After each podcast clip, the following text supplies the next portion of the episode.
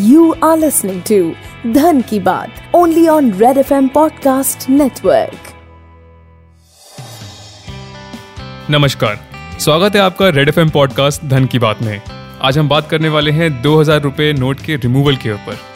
आपने सुना ही होगा कि रिसेंटली हमारी भारतीय सरकार ने करेंसी का सबसे बड़ा मूल्य का नोट यानी दो हजार रुपये का नोट मार्केट से निकालने का फैसला किया है। कई महीने में ये दो हज़ार सोलह के डीमोनेटाइजेशन की याद दिलाता है, नहीं? दो हज़ार रुपये का नोट एक्चुअली दो हज़ार सोलह में ही इंट्रोड्यूस हुआ था, पर अब ये सिर्फ तीस सितंबर दो हज़ार तेईस तक मान्य रहेगा। ज़रूरी समझना ये है कि सरकार ने ये स्टेप लेने का निर्णय क्यों लिया और एक आम इंसान के लिए, आपके लिए, मेरे लिए इसका क्या महत्व है, और अगर आपके पास दो हज़ार के नोट हैं तो आपको क्या करना चाहिए। हम साथ ही साथ ये भी जानेंगे कि अगर तीस सितंबर के बाद आपके पास कुछ नोट रह जाते हैं तो उनका क्या होगा। हमारे साथ हैं Harsh Goyla, Goyla school of finance से, जो कि हर एक इंसान को स्टॉक इन्वेस्टिंग सिखा के उनको एक करोड़पति बनाना चाहते हैं और उनका ये मिशन है। उनको आप इंस्टाग्राम और यूट्यूब पे गोयला स्कूल ऑफ फाइनेंस से ढूंढ सकते हैं। तो चलिए उनका स्वागत करते हैं और उनसे बात करते हैं। हाय हर्ष, स्वागत है आपका रेड एफएम पॉडकास्ट धन की बात में। कैसे हैं आप? हाय शुभम, मैं बहुत अच्छा हूँ एंड मैं बहुत ज़्यादा एक्साइटेड हूँ। आज तो आपके जो भी लिसनर्स हैं ना, सबके दो हज़ार नोट की प्रॉब्लम तो आज सॉल्व करके ही जाएंगे, पूरी ए टू जेड। परफेक्ट। तो चलिए हर्ष, स्टार्ट करते हैं अपना डिस्कशन। मेरा पहला सवाल, इससे पहले कि हम जाएं डीप में कि दो हज़ार रुपये के नोट के साथ क्या होगा, कैसे उसको एक्सचेंज करना है, कोई भी सरकार, दुनिया में कोई भी सरकार हो, अपनी मुद्रा से, अपनी करेंसी से अगर किसी मूल्य को निकालने का निर्णय लेती है तो उसके पीछे क्या क्या संभव कारण हो सकते हैं? ये बहुत ही अच्छा सवाल है। अब एक सरकार के पास बहुत सारे रीजंस हो सकते हैं ये कदम उठाने के लिए। सबसे पहला तो हो गया कि इकोनॉमिक अनस्टेबिलिटी हो रही है, मतलब इतनी महंगाई बढ़ गई है कि उनको बहुत बड़े करेंसी के नोट प्रिंट करने की जरूरत है, या फिर कोई करेंसी बहुत काउंटरफीट हो गई है, बहुत फेक करेंसी आ गई है। ये दोनों ही सिचुएशन हुई थी जिम्बाब्वे में लेट टू थाउजेंड्स, तो उनकी सरकार ने यही किया था जी। फिर एक रीज़न हो सकता है कि बहुत बार सरकार अपने नोट बदलना चाहती है। जैसे दो हज़ार पाँच में ये इंग्लैंड ने प्रपोज किया था कि वो अपने नोट में बेटर टेक्नोलॉजी लाना चाह रहे हैं, उसको ज़्यादा सिक्योर बनाना चाह रहे हैं, डिज़ाइन चेंज करना चाह रहे हैं, उससे हो सकता है।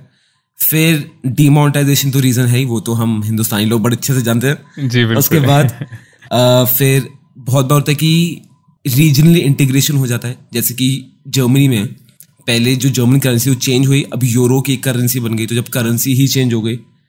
एंड फाइनल चीज़ जो सरकार करती है, एक होता है क्लीन नोट पॉलिसी, कि सरकार चाहती है कि देखो हमारे जो भी देश में नोट चल रहे हो वो साफ हों, फटे बिना हों, अच्छी क्वालिटी के हों। अच्छा। तो ये रीजंस होता है, तो उनमें से कोई भी रीजन की वजह से सरकार ये कदम उठा सकती है। Okay okay. तो हर्ष, इनमें से दो हज़ार रुपये का नोट जो हमने, हमारी सरकार ने निकालने का निर्णय लिया है, उसके पीछे क्या रीज़न है इनमें से? अब देखिए, लोग बोलने को तो बहुत बातें बोल रहे हैं, बिल्कुल, बट अगर मैं फैक्ट बेस में जाऊं, जो आरबीआई ने बोला है, आरबीआई ने बोला है कि ये उनकी क्लीन नोट पॉलिसी के अंदर आता है। अब आपको शुभम वो टाइम याद होगा कि जो अर्ली टू थाउजेंड का टाइम था कि नोट फटे हुए होते थे, स्टेपल पड़ जाते थे नोटों पे, वो टेप वाले नोट तो बड़े ही कॉमन थे, हर सबके पास टेप वाले नोट होते थे। अब वो हट गए, एकदम अचानक से पूरे हट गए। तो आरबीआई ने क्या किया कि नोट्स को आप स्टेपल नहीं कर सकते, नोट्स को फिर उनकी प्रॉपर कंडीशन होगी, फटे हुए नोट्स ज्यादा यूज करना वो हटाया जी। तो क्लीन नोट पॉलिसी के अंदर आरबीआई ने ये पहले भी किया है। दो हज़ार चौदह में आरबीआई ने बोला था कि दो हज़ार पाँच के पहले जो भी बने हुए नोट हैं वो एक्सचेंज करवाए जाए, और अभी दो हज़ार के नोट को इसी सिचुएशन में चेंज किया जा रहा है, बिकॉज ज्यादातर दो हज़ार के नोट जो बने थे वो दो हज़ार सत्रह के पहले थे। अच्छा, ओके। तो उनकी चार पांच साल की लाइफ हो चुकी है। hmm. तो आरबीआई बोल रहा है कि अब इनकी लाइफ स्पेन हो गई है, इन नोट को चेंज करो। सबसे पहला तो रीजन ये आता है। दूसरा रीजन ये आता है कि आरबीआई ने देखा कि इन नोटों को कोई यूज करता नहीं ज्यादा ट्रांजैक्शन में। hmm. ये बहुत ज्यादा कम यूज हो रहा है, तो आरबीआई को वैसे भी उसका पॉइंट नहीं लग रहा। एंड थर्ड रीजन, दो हजार के नोट में फेक करेंसी बहुत आ रही है। Okay okay. तो ये सरकार के गवर्नमेंट ऑफिसर्स ने ये भी देखा है कि बहुत बार दुकानदार दो हज़ार का नोट लेना नहीं चाहते, उनको डर लगता है कि नोट फेक आ जाएगा। सही कह रहे हैं आप। अगर आजकल दो हज़ार का नोट आप किसी के पास लेके जाएं तो वो पहले उसको अच्छे से देखता है, परखता है कि सही है सब कुछ या नहीं, तो आज तो चूना लगेगा। हाँ जी, मतलब ये फैक्ट दिखा रहे हैं। जैसे दो हज़ार सोलह में हमारे पास सरकार ने दो हज़ार के दो हज़ार नोट पकड़े थे जो फेक थे। अच्छा। दो हज़ार सत्रह में सेवेंटी फोर थाउजेंड नोट पकड़े, दो हज़ार अठारह में फिफ्टी फोर थाउजेंड, दो हज़ार उन्नीस में नब्बे हज़ार, दो हज़ार बीस में दो लाख चालीस हजार के ऊपर। तो ये बड़ा कांस्टेंट रहा है, जो हम सब ने भी नोटिस किया। तो दुकानदार भी बड़ा डरते हैं बिल्कुल ब्रांड नोट लेने से। तो आरबीआई बोले कि ये रीजन है जिसके वजह से हम ये मूव ले रहे हैं, ये एक्शन ले रहे हैं। तो जैसा आपने बोला कि you know clean note policy के अंतर्गत ये ये स्टेप लिया जा रहा है, दो दो लाख नोट अगर पकड़े जा रहे हैं जो फेक हैं, तो करीब करीब कितने रुपए दो हज़ार नोट की फॉर्म में, दो हज़ार नोट के यू नो दो हज़ार नोटों में इस समय मार्केट में सर्कुलेशन में होंगे? कितना रुपया इन्वॉल्व होगा इसमें? ज़्यादा नहीं। अगर मैं इनकी वैल्यू वाइज देखूं कि जी कितना एग्जैक्ट रुपया होगा, तो इट इज सेट कि मार्च दो हज़ार तेईस, थर्टी फर्स्ट मार्च दो हज़ार तेईस तक around three point six two lakh crore इतना यूज हो रहा है। मतलब करीब करीब साढ़े तीन लाख करोड़ रुपया है जो मार्केट में है दो हज़ार नोट की फॉर्म में। हाँ जी, हाँ जी, जो कि हार्डली कुछ है मेरे हिसाब से, अगर हम देखें तो नहीं है। उल्टा अगर मैं देखूंगा तो जो दो हज़ार रुपए का मार्केट शेयर था, मतलब सारे नोटों डिनोमिनेशन में दो हज़ार करोड़ कितना यूज होता था। अब अगर मैं मार्च दो हज़ार सत्रह से देखूंगा, तो अगर मैं सिर्फ नोट के पीसेस को गिनता हूँ ना जी, तो मार्च दो हज़ार सत्रह में साढ़े तीन सौ करोड़ दो हज़ार के नोट मार्केट में घूम रहे थे। ओके। हम्म हम्म। और अब मार्च दो हज़ार तेईस में वो रह गए हैं सिर्फ पैंतीस करोड़। ओ, सो हार्डली उसका दस परसेंट भी नहीं, मतलब नहीं है बिल्कुल। और बिल्कुल। तो इसमें ज्यादा ट्रांजैक्शन भी नहीं हो रही है। हुँ, तो हुँ। इसलिए आरबीआई इसको हटा रहा है। अब ऐसे बोलना बड़ा मुश्किल है कि एग्जैक्टली आरबीआई की क्या कॉस्ट होगी इसको हटाने के लिए, क्या नहीं होगा, वो तो आरबीआई फिगर्स बाद में डिस्क्लोज करेगा। But this is the situation right now. Right. और मेरे ख्याल से आजकल कैश वैसे भी बहुत कम यूज होने लग गया है मेरे हिसाब से। आम आदमी जो है एटलीस्ट वो तो डिजिटल ट्रांजैक्शन में इतना ज़्यादा कंफर्टेबल हो गया है, हर एक वेंडर भी इनफैक्ट, कि नोट रखना भी आजकल ज़्यादा मुश्किल है कि खुला नहीं मिलता, यू नो फलाना फलाना बहुत हेडेक है। मतलब ये तो मैंने भी अपने साथ बड़े बार देखा है कि दो हज़ार का नोट अगर जेब में रखा है जी, मैं उसको कहीं यूज ही नहीं कर पाऊंगा, इस्तेमाल ही नहीं कर पाऊंगा, वो कहीं टूटेगा ही नहीं नोट। तो मैं एक एंड अप मैं यूपीआई से ही पे करूंगा बहुत जगह। आई थिंक आपके साथ भी वही हो रहा है। बिल्कुल बिल्कुल। तो हर्ष, क्योंकि ये डायरेक्टिव आया है, ये स्टेप लिया है सरकार ने और बोला है कि अगर आपके पास दो हज़ार के नोट हैं तो आपको एक्सचेंज करना है उनको, राइट, वो तीस सितंबर दो हज़ार तेईस तक। तो इसके इर्द गिर्द क्या प्रोसेस है, कैसे एक्सचेंज होगा, कहाँ कहाँ एक्सचेंज हो सकता है, अगर आप हमें ये डिटेल में बताएं तो हमारे लिसनर्स के लिए काफ़ी हेल्पफुल होगा। हाँ जी, डेफिनेटली। तो आरबीआई का नोटिस में ये आया है कि एक फॉर्म है जो भरना होगा, जो जिस भी किसी भी बैंक ब्रांच में हम जाएंगे, उसमें आपका बैंक अकाउंट हो या ना हो, आप वहां जा सकते हैं। बीस हजार तक लिमिट है, वहां तक आप दो हजार के नोट ले जा सकते हैं एक बारी में। ये फॉर्म आप भरेंगे, फॉर्म में आपकी डिटेल्स पूछेगा, आपका आइडेंटिफिकेशन नंबर, आपका नाम, कौन है, क्या है, थोड़ी बहुत डिटेल्स पूछेगा, एंड फिर बैंक आपको करेंसी एक्सचेंज कर देगा। Okay okay. अब इसमें एक चीज ये आती है कि आरबीआई बोल रही है कि ये process bank to bank differ कर सकता है। अच्छा, कैसे? हो सकता है कुछ बैंक मांगे बहुत सारी आईडी प्रूफ, हो सकता है कुछ बैंक ना मांगे। अच्छा। तो जैसे recently State Bank of India के रूमर्स थे कि दे आर नॉट, वो आधार कार्ड, पैन कार्ड नहीं मांग रहे हैं। ओके। तो इसमें कुछ फिक्स नहीं है। तो आरबीआई बोल रहा है कि हर बैंक का अपने हिसाब से पॉलिसी हो सकता है, बट जो मोटा मोटा आरबीआई ने पूरा गाइडलाइन दे दिया है कि बीस हजार तक आप दो हजार के नोट ले जाइए, किसी भी ब्रांच में चले जाइए, जो भी उनकी फॉर्मेलिटीज होंगी, बहुत कम टाइम लगेगा और आपके नोट एक्सचेंज हो जाएंगे। Okay okay. सो so, आपने बोला कि बीस हज़ार एक बारी में, इसका मतलब एक दिन में, एक महीने में, या एक बार मैं दिन में मल्टीपल बार भी जा सकता हूँ? एक दिन में एक दिन में आप एक बार जा सकते हैं, एक दिन तो में एक बार जा सकते हैं, अगले दिन दोबारा जा सकते हैं, परसों दोबारा, तरसों दोबारा जा सकते हैं। हाँ, क्योंकि अगर मेरे पास ज़्यादा पैसे हैं दो हज़ार के नोट के, तो मुझे बार बार जाना होगा शायद, और अलग अलग बैंक में भी मैं जा सकता हूँ, राइट? हाँ जी, आप अलग अलग बैंक में जा सकते हैं और अपने बैंक अकाउंट में भी डाल सकते हैं, तो उसमें भी कोई इशू की बात नहीं आती है। Okay, great great. So Harsh, आगे चलते हैं अपने डिस्कशन में और थोड़ा सा और डीप में जाते हैं इस इस, इस पूरे डायरेक्टिव पे। दो हज़ार सोलह के डिमोनेटाइजेशन की यादें जो हैं वो अभी भी कुछ कुछ ताज़ा हैं, कुछ कुछ यू नो खास करके बिजनेसेस के लिए। उसका स्केल भी बहुत ज़्यादा बड़ा था, उसका इम्पैक्ट भी मेरे ख्याल से काफ़ी ज़्यादा भारी था, स्पेशली जो छोटे या मध्यम वर्ग के बिजनेसेस हैं, स्मॉल एंड मीडियम एंटरप्राइजेज हैं, जो उनके लिए। तो इस बार की जो ये दो हज़ार रुपये हटाने की ड्राइव है, इसका इम्पैक्ट कैसे रहेगा आपके हिसाब से? शुभम, डीमोनेटाइजेशन तो हम सबको बड़ी, कहने को तो दो हज़ार सोलह में था, बट सबकी याददाश्त में एकदम ऐसा लगता है कल ही हम सबके साथ ये हुआ था, पूरी दुनिया लपलट हो गई थी। अब शुभम, ये डीमोनेटाइजेशन से बड़ा अलग है। अच्छा, बहुत अलग है। इसके मैं आपको दो तीन वजह बताता हूँ। बिल्कुल। सबसे पहला तो ये है कि डीमोनेटाइजेशन में हमारी छियासी परसेंट ऑफ द करेंसी, जो करेंसी हम यूज करे थे दिनचर्या में पूरा देश में, वो इनवैलिड हो गई थी। ओह अच्छा। हम्म यहाँ पे क्या हो रहा है, सिर्फ दो हज़ार के रुपए के नोट हैं जो विड्रॉल में हैं और वो इनवैलिड भी नहीं हुए, मतलब आप उनको यूज कर सकते हैं, हम सरकारी तरह उनको नोट की तरह यूज कर सकते हैं। hmm. और हमें टाइम दिया है तीस सितंबर दो हज़ार तेईस तक जी। तो उसमें भी कोई दिक्कत की बात नहीं है। दूसरा एक ये है कि जैसे आपने शुभम पहले बताया था कि आजकल डिजिटल पेमेंट की बड़ी आदत पड़ गई है, अब तो बिल्कुल कहीं भी जाइए कुछ भी करिए, अब तो ये होता है कि अगर डिजिटल पेमेंट कोई ना ले तो आप पूछते हो कि अरे भाई डिजिटल पेमेंट कैसे नहीं ले रहे आप। बिल्कुल। तो उस सिचुएशन में ये उससे कंपेयर तो नहीं है, ये विड्रॉल है, इसमें इतने झटके नहीं आने चाहिए। एंड अपाने के नीचे बड़े सारे इकोनॉमिस्ट ने इस, इसकी बड़ी तारीफ की है। बहुत सारे इकोनॉमिस्ट बोल रहे हैं कि ये ब्लैक मनी कम करने में हेल्प कर सकता है, बहुत सारे इकोनॉमिस्ट बोल रहे हैं कि ये एक सरकार की कोशिश हो सकती है कि हिंदुस्तान और भी डिजिटल इकोनॉमी में है, oh, तो okay. हमारा देश hmm. और तरक्की करे और आगे बढ़े। hmm. अब बहुत लोग के ये अजम्पशंस हैं और बहुत लोग बोल रहे हैं, बट दिक्कत तो देखिए आएगी। hmm. अब इन बिजनेसेस में स्पेसिफिकली इशू आने की संभावना है और जो लोग देख रहे हैं हो रहा है। सबसे पहला तो हो गया आपका रियल एस्टेट। अगर आप कोई कंस्ट्रक्शन कराएंगे, कुछ भी काम हो रहा है, यहाँ पे कैश इन्वॉल्व काफी होता है, वहां मेजर इशू आ रहा है। फिर है एग्रीकल्चर, जो बहुत ही कैश डोमिनेटेड है, जो फर्टिलाइजर सीड्स कैश में काम होता है। ट्रांसपोर्टेशन, ट्रक से सामान जा रहा है, कुछ आ रहा है, इसमें कैश मूवमेंट बहुत होती है, कैश से पेमेंट बहुत होती है।